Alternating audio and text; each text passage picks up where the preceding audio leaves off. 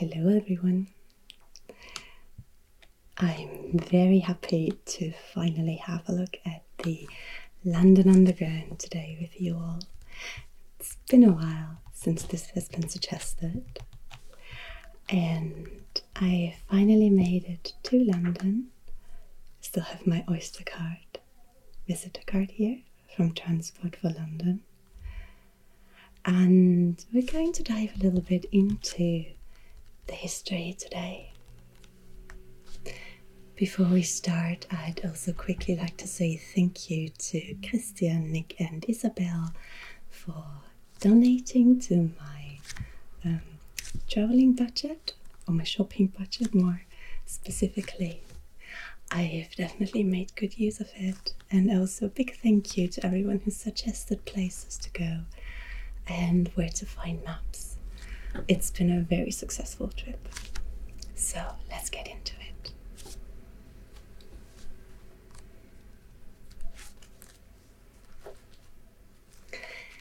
The map that we're going to have a look at today is a diagrammatic history map.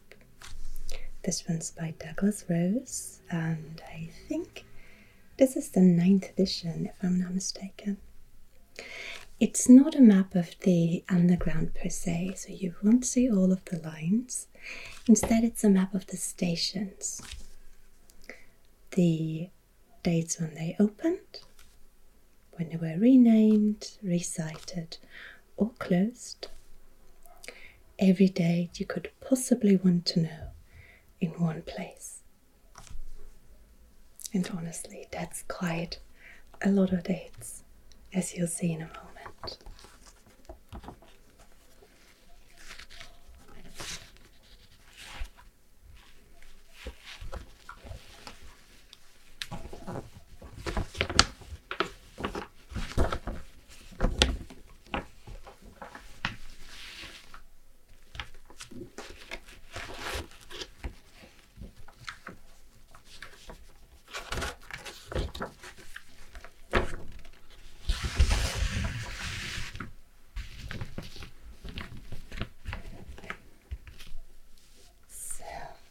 alright.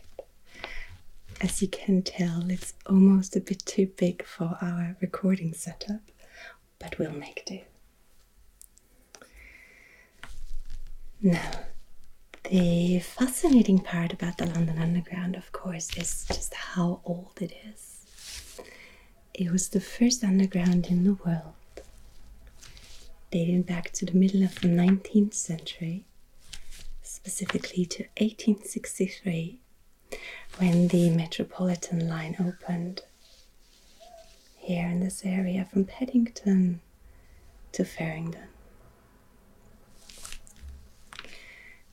Metropolitan today, or short Metro, has become synonymous with the underground. And for example, in Paris, the underground is actually called Le Métro after the Metropolitan.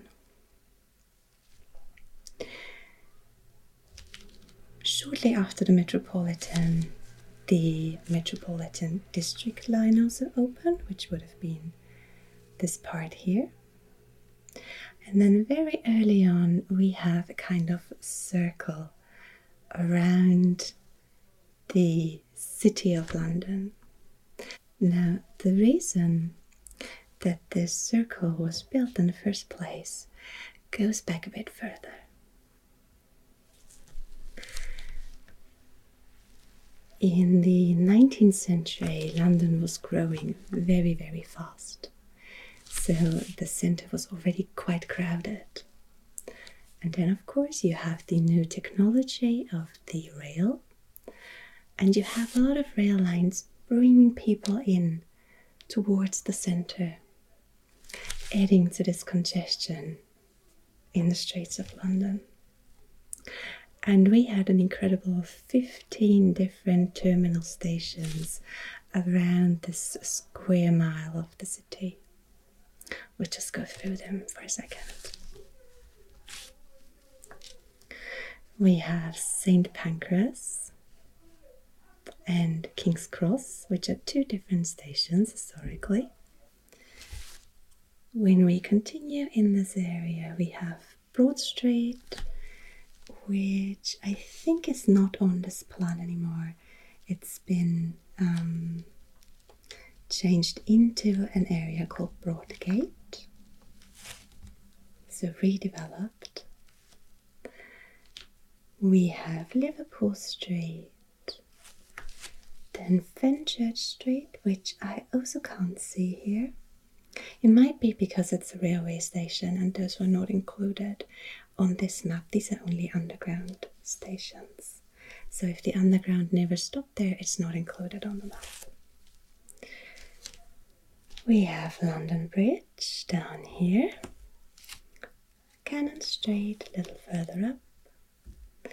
We have Holborn Viaduct, which I'm not sure if it's the same as Holborn right here, or whether maybe it was a bit further south. It uh, has been replaced by a different stop called Thameslink, but that's also not included on this map as it's not part of the underground. But anyway, it's here in this area. Then we have Blackfriars, Waterloo, Charing Cross, Victoria. Then we're going to jump up here towards Paddington, Marylebone, and Euston. And you can see, with the exception of Holborn, where I'm not sure whether this was here or somewhere else, you can see that we have almost a circle around the city of London.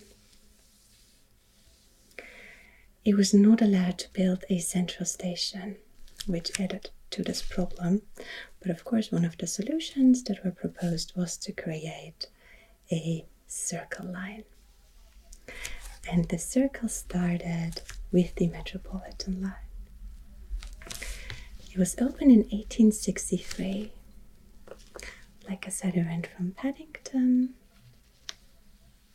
here along this line past Euston to uh, King's Cross, St. Pancras, and then Farringdon. And we can see this here. We have the additional information that, for example, Baker Street was opened on the 10th of January 1863.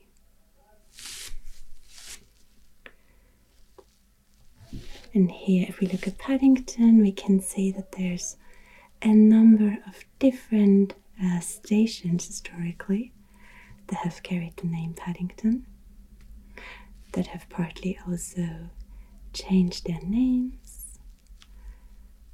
But this one here, opened as Paddington Bishops Road, is from the 10th of January 1863. So this is the old one. That's right, right here. This is the old one, and it was renamed Paddington in 1933.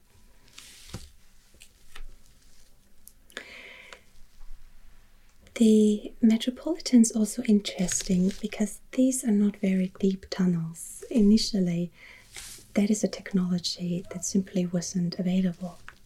So instead, what they did is that they followed the streets in this area and used the so called cut and cover method. So they would partly open the roads, create a tunnel, and then close it again. And these tunnels are right under the street surface, so they really aren't very deep. And they're also a bit bigger than what we are sometimes um, thinking of when we think of the London Underground. These are not really tubes in that sense, but a bit larger than that. The Metropolitan was extremely popular and very successful, extended in all directions. And one of the directions in which it, it extended was here towards Harrow. And this area, this was a little bit outside, so these are suburbs. And these areas were actually bought by the Metropolitan Railway which then redeveloped this land and called it Metroland. And for a long time, people actually would say they lived in Metroland because it sounded a bit cooler than saying they lived in the suburbs or in Harrow or Middlesex. So this is Metroland. And these were quite popular because, of course, the idea is that you have a new house, so everything was modern. It's in a beautiful countryside in the suburbs where things are quiet and peaceful. But you have the underground, and if you need to get to the city, you'll be there in no time. And that I think is actually quite a modern thought. Um, today in Vienna, we have a city development project called the Seestadt, which is not that different from that. Quite far outside of the center. Everything is brand new and modern. You have a little lake in the middle, and you have the underground taking you back into the center. So, again, here with Metroland, quite modern thinking in the 19th century. As the Metropolitan line was quite successful, the idea was to also create another line here on the southern side of the city, and that today is the district line. You can see this here in green. The idea was to use the same method. You use these cut and cover tunnels, you follow the streets, and ideally it should have worked the way it worked on the northern part. However, the um, area is a bit different here, and it was a lot more expensive to create the same uh, lines as in the north. Initially, the Metropolitan and the District line were two different companies, but with the idea that they would merge later. You had um, the director of one company on board of the other, you had the same engineers on both companies. But as it turned out, since this was so expensive and the district line really had some financial issues, the Metropolitan suddenly wasn't interested anymore and the merger never happened. If we look at the south, the district line opened in 1868 here from South Kensington. We have the information up here. It opened on the 24th of December 1868 and it went here to Westminster. These were the first stops South Kensington, Sloane Square, Victoria, St. James Park, and Westminster. But again, if we look at Embankment, this was opened in 1870, back then called Charing Cross. So just about two years later, same goes for Temple and Blackfriars, Mansion House 1871, Cannon Street 1884, same for Monument, Tower Hill. So the extensions happened quite quickly. And you soon had at least almost a circle. By the end of the 19th century, there were 550 trains running through London every day. And people basically all got in the underground to get wherever they had to go. However, these subsurface lines, like the district line and the metropolitan, were run with steam trains and the tunnels could get quite uncomfortable, quite hot. There was a lot of smoke, and um, over time there were quite a lot of passenger complaints.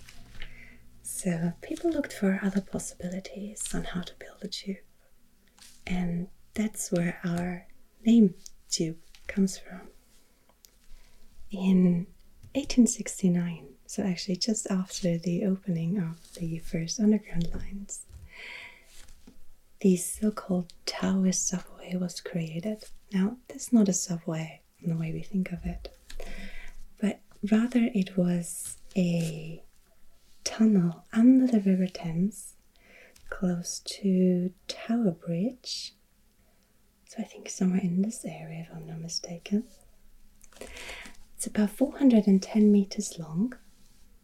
Goes under the river. It used a so called tunneling shield, which protected the workers as they tunneled through this clay and sand under the Thames. It initially um, was supposed to use a cable hauled wooden carriage. So, a small carriage that was pulled through the tunnel with a cable. However, it didn't fit very many people and wasn't very popular, and the company went bankrupt pretty much the same year. It was then opened as a pedestrian tunnel, but eventually closed in 1898. So it wasn't open very long. It's not necessarily a success story. However, it showed that it was possible to dig very, very deep tunnels under London. And that was then used to create an actual underground line. And the first one was the Northern Line. That's the one here in dark blue.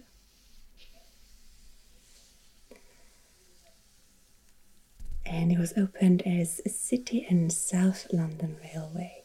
So I started here in the south and went up to the city. Now, this too was intended for cable haul trains, such as like the initial tunnel under the River Thames. Again, this wasn't possible, so what they did was that they used electric locomotives. This was brand new and a little experimental, but it worked out. The Northern Line opened here in 1890 from Stockwell to Oval to Kennington. And we can see here there are two different lines, one going this direction from 1890 and one going north, but this one's a bit younger from 1926. So we're following the original one to Elephant and Castle Borough. And then the first one went here to King William Street. This was opened in 1890 and closed in 1900, so just 10 years later, and the tunnel too has been closed. Instead, a new tunnel was created to London Bridge and then north to Bank. Here we are in 1900, and further north, Moorgate, Straight, City Road. This one too has been closed, specifically 1922. To Angel, King's Cross St Pancras, and in 1907 he even reached Euston. Since then, it's been extended further north, and a couple of other train lines quickly were added to this list. Now let's have a brief look at what this meant.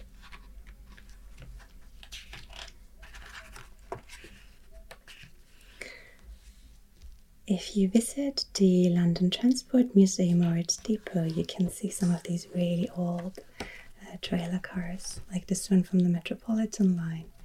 This one is from 1904. And we also have one of the trains like they were used on the Northern Line. This one here is from the Piccadilly line, but the Piccadilly line too is one of these deep level tubes, so they used similar trains. And the way these worked is that they had seating like this, like you probably know. It's quite typical today for the London Underground. However, they had much smaller windows, as the thought was that there was not much to see in the tunnels. They were quite narrow a bit higher up. Um, about 32 people fit into a train of three carriages, and you could get in and off here at the end of the train there was a gateman riding along on the train who would yell out the name of the stations and allow passengers to get on and off. The uh, tube lines were popular, however, they were a bit claustrophobic and they were sometimes nicknamed padded cells, as you really were sort of squeezed in here with not much to see. Eventually, they were refitted, and today you can get off here on the sides.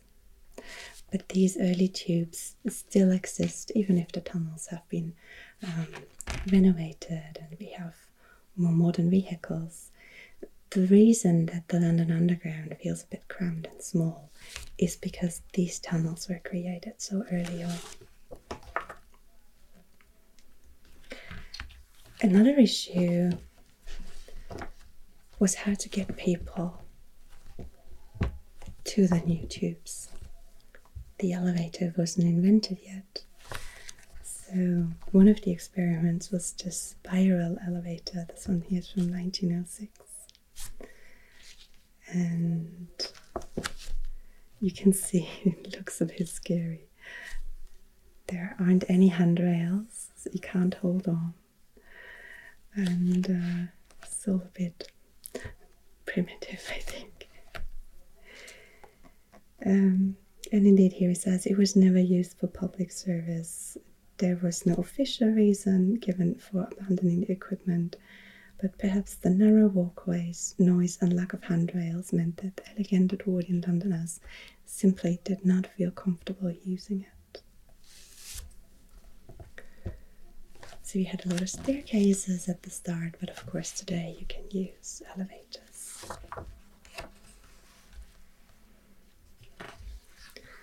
I think it's quite fascinating when you look through these old um, machines, like these here from the 30s. How different everything looked, and also how elegant.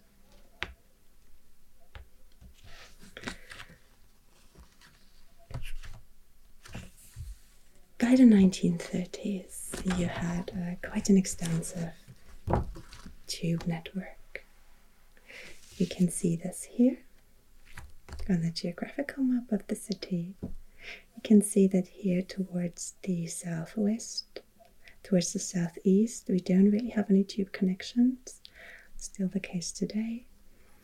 But the city is quite dense, and then some of the lines go quite far out.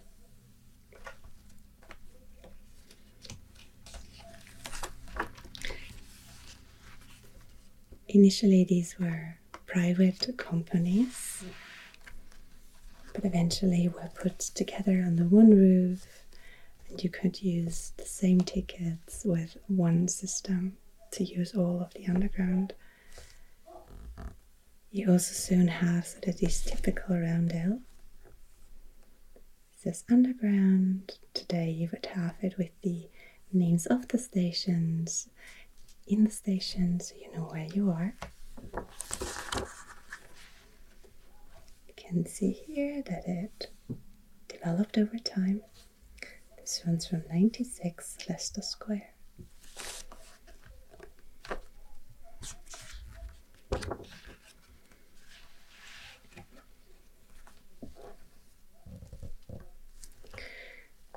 And today in total there are 11 lines over 272 stations.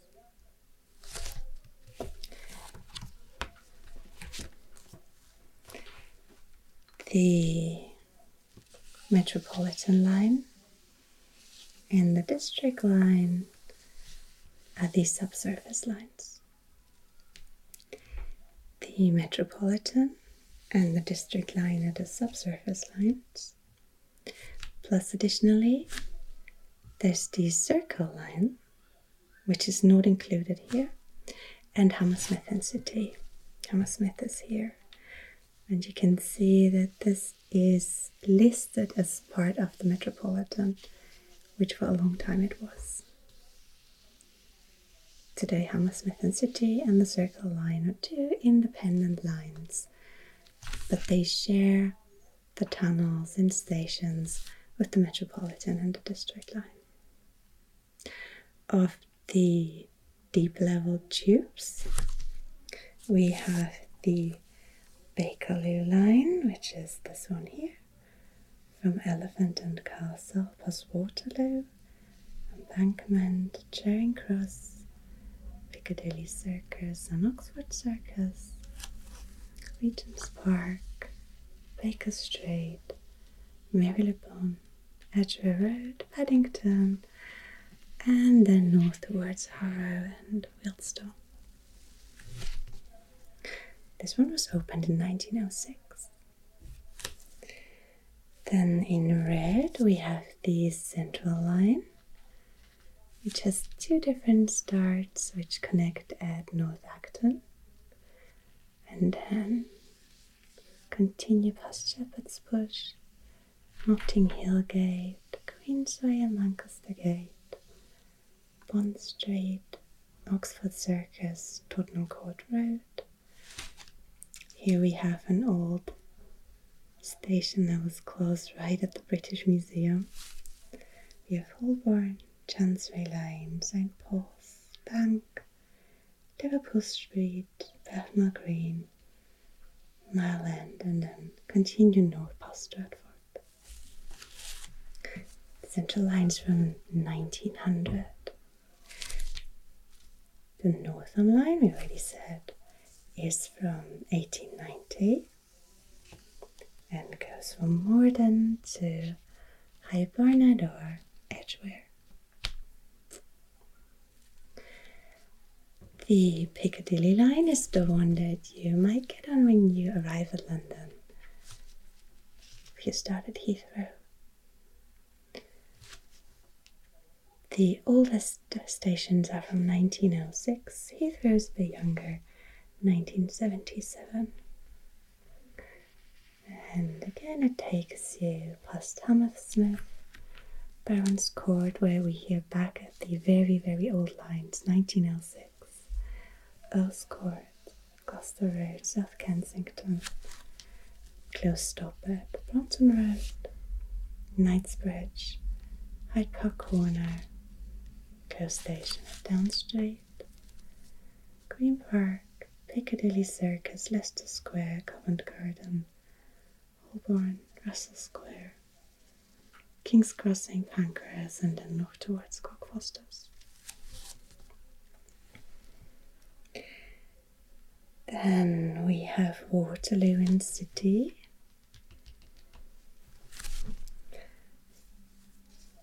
Which opened in 1898 at Waterloo, logically. However, the um, tunnel here is from 1994 going up to Bank and then we lose the Waterloo and City line. Um, I'm not actually sure where it continues, but I assume that it shares some other connections with other tube lines. So these are the older tubes, and it took a while past the uh, First and Second World War until new train lines were built It became pretty clear quite early on that they needed more connections as the tubes were quite full most of the time. Plans date back from the 1940s, however, it took a while until these new lines could be built.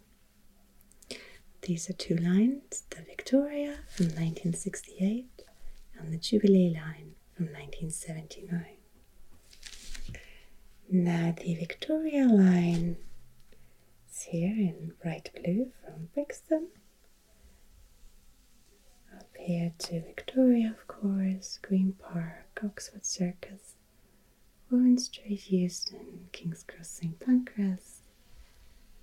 Up to Finsbury Park, Seven Sisters, Tottenham Hale, Black Horse Road, and Walthamstow Central. And the Jubilee line in silver starts here at Stanmore, Canons Park, Queensbury, Kingsbury, Wembley Park. These are all much older stations, as you can see. They date to the 30s. So that was initially part of the uh, Metropolitan. But here we passed Baker Street, Bond Street, Green Park.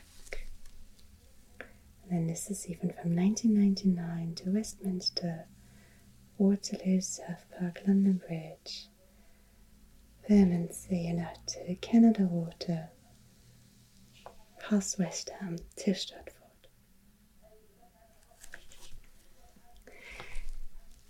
In fact, there are a couple more connections that are also not listed here. You have the overground, part of which is listed here, a couple of closed stations, but largely not included on the map. You also here in the area of Canary Wharf, you have the DLR, which is not listed. It's an automatic um, train that goes up here. Um, I think it actually connects to Stratford and to the city airport. So in this area where you don't have a lot of tubes, quite useful. And you also have the brand new Elizabeth line. Now, part of the reason this is not included here might be because the Elizabeth line opened this year, just uh, six weeks ago.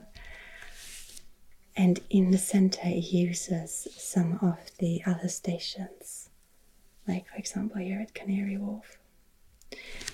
It also goes all the way to Heathrow, so you're not uh, reliant exclusively on the Piccadilly line, which is quite good and it also uses some of the uh, rail lines further out. However, they did um, create new tunnels through the centre. So the Elizabeth line, which was previously called Crossrail, connects West and East London and then goes past the borders of the actual city.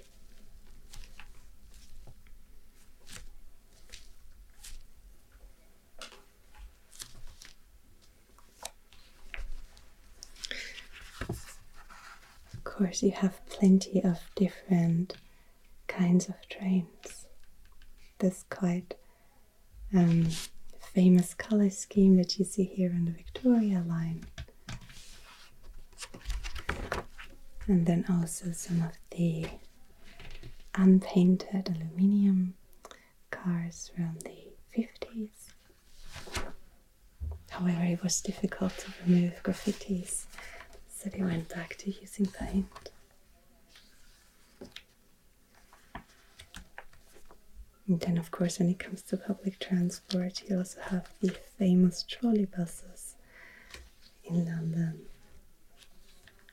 The famous red color.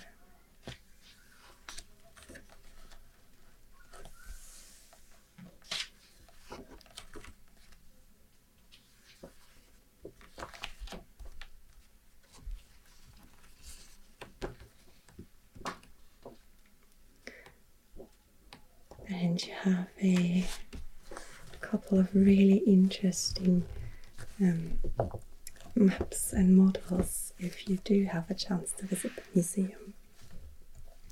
Like here, Piccadilly Circus. This is a station reconstruction from 1927. It was created by Harold Harding. Together with his wife, he later became one of the country's leading civil engineers and was knighted for his achievement. And what I really like about this model here is just how busy it is.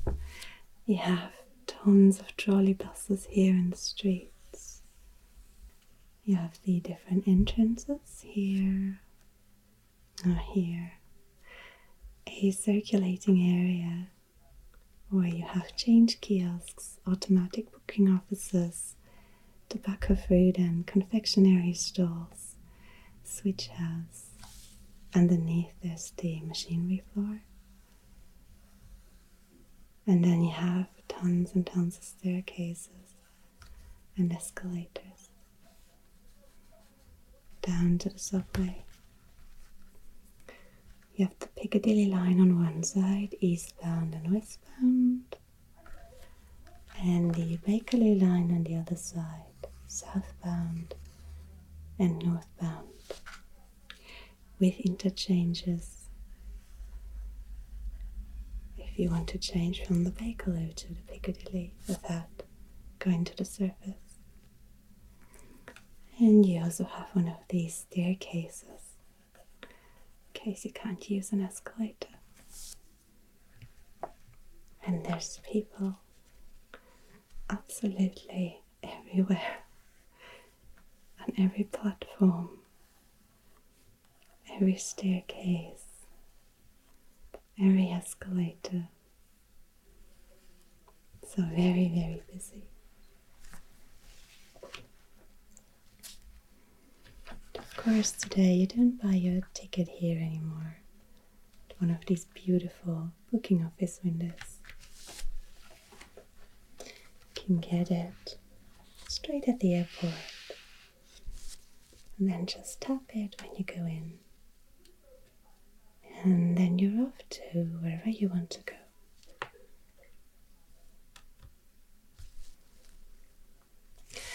Alright, so that was a brief look at the very rich and complex history of the London Underground. Hope you enjoyed it. And if you're interested in London, then come back next week. We'll have another look at its history. Until then, thank you for watching. Good night and sleep well.